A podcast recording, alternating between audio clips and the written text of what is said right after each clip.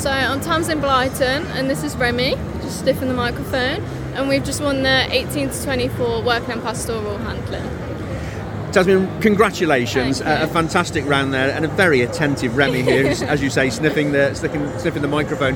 Um, first of all, your thoughts. What was it going through your mind when when the judge came over to you? It's just like an unreal experience. Ever so I've been doing crufts for 10 years now. This will be my 10th one, and it's always the same. It's always just as nerve wracking.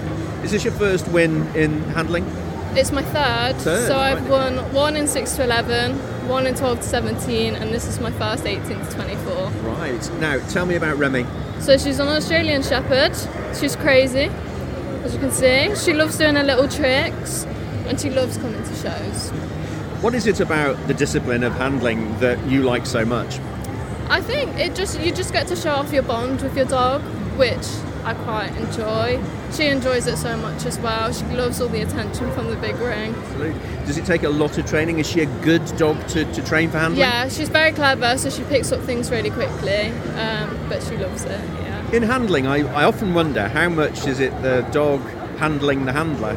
Is there a lot of that often, as well? Quite Yeah. often, yeah. A lot of the time, so I, I started off with boxers, which are obviously quite strong. So a lot of the time, it was trying to convince them to work with you, not the other way around. Absolutely. Congratulations on this you. win. You now you. go forward to the grand The final, final. for Handler of the Yeah. Year on Sunday. Yeah. Um, what's going through your mind about that? Just so excited to be there. I'm, I'm glad I booked it off work. It's going to be a great competition. Really well done to you and Remy. Thank you. Thank you very much.